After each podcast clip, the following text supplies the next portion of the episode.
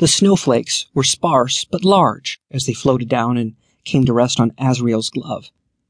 The black of the leather, the perfect frame for the geometrics of the fast melting miracle. At two o'clock in the morning, the streets were abandoned and quiet except for the occasional car that slushed its way through the messy streets.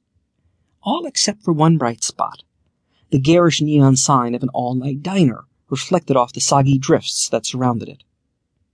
Azrael checked his notes and then his watch. Through the foggy windows, he could see what appeared to be eight people in the diner.